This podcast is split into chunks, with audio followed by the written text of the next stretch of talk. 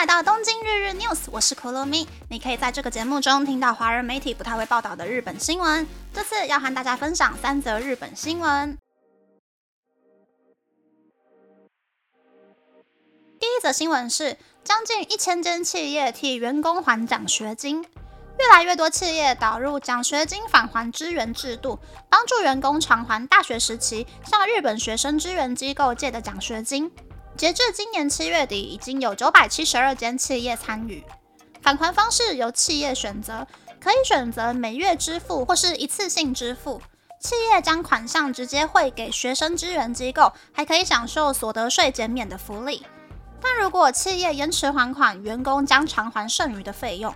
学生支援机构表示，建筑业和制造业等行业出现严重的人手不足问题。帮员工还奖学金，可以帮助企业招聘员工，也可以防止员工在短期内离职。第二则新闻是，日本年轻人越来越不想要出人头地。根据东京贸易株式会社的调查，二十到二十九岁的人当中，有百分之七十七点六的人不想成为公司的管理职。此外，只有百分之二十二点四的人希望可以升迁。年轻人不想升迁的原因，可能是因为年轻人注重工作和生活的平衡。此外，还有不想承担要负责任的工作，想更重视个人的生活，不想引人注目，或是对公司内部的地位高低不感兴趣。升迁通常会增加工作量和责任范围，有时候需要牺牲一部分的个人生活，也可能会让人在公司里受到更多的关注，也有可能会破坏宁静的上班时光。如果将来社会结构发生变化，拒绝升迁的人随着年龄增长，和同年龄的人薪资以及生活水平可能会出现明显差异。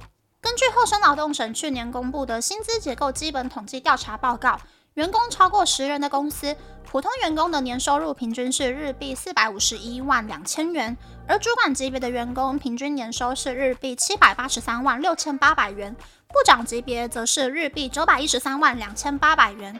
年薪差距超过两倍以上，如果不想升迁，就要从年轻的时候开始磨练技能。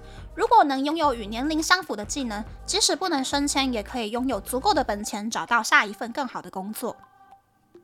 第三则新闻是，先进国家中，日本的睡眠时间是最少的。根据经济合作及发展组织 （OECD） 在二零二一年的调查。日本人的平均睡眠时间是七小时二十二分钟，在三十三个国家中排名第三十三名，远低于其他 OECD 国家的平均睡眠时间八小时二十八分钟。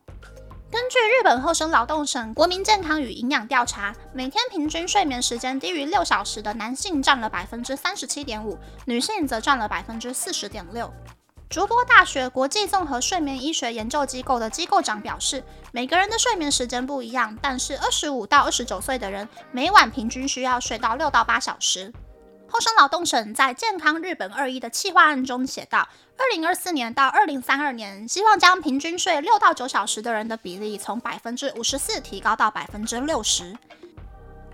以上是这次和大家分享的三则新闻。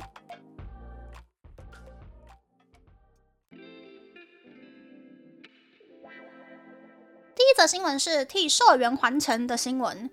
第九十三集还有第一百三十九集有稍微谈过，日本的奖学金制度是一个很可怕的东西。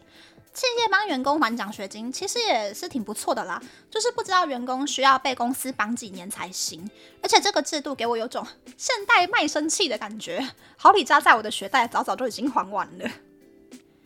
第二则新闻是不想出人头地的新闻。这就是小时候爸爸当了科长之后，每天都加班加到九点才下班，六日还会去公司当免费劳工。所以小朋友长大之后就不想要学老爸为了飞黄腾达抛妻弃子。但是我觉得另一个原因是，有上进心、想追求高薪的年轻人都已经离开日本了。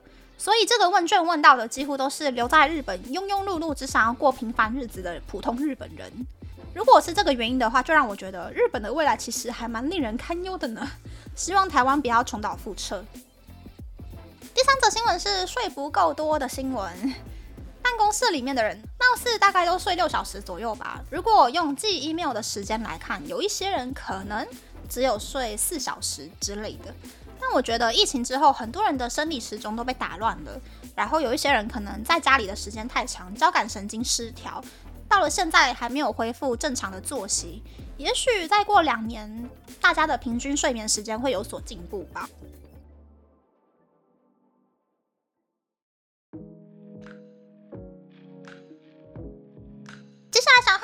像，前两天我去池袋看了一个舞台剧，是那种悬疑推理剧。其实我以前到现在只看过三次舞台剧，但是舞台剧真的是一个很有趣的表演模式。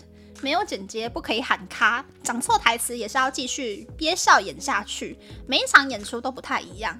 我觉得喜欢译文或是表演的人呐，来东京应该会觉得很幸福，因为这里大大小小的表演场地，不知道是台北的几倍多。钱包够深的人，真的每个周末都可以看得很开心。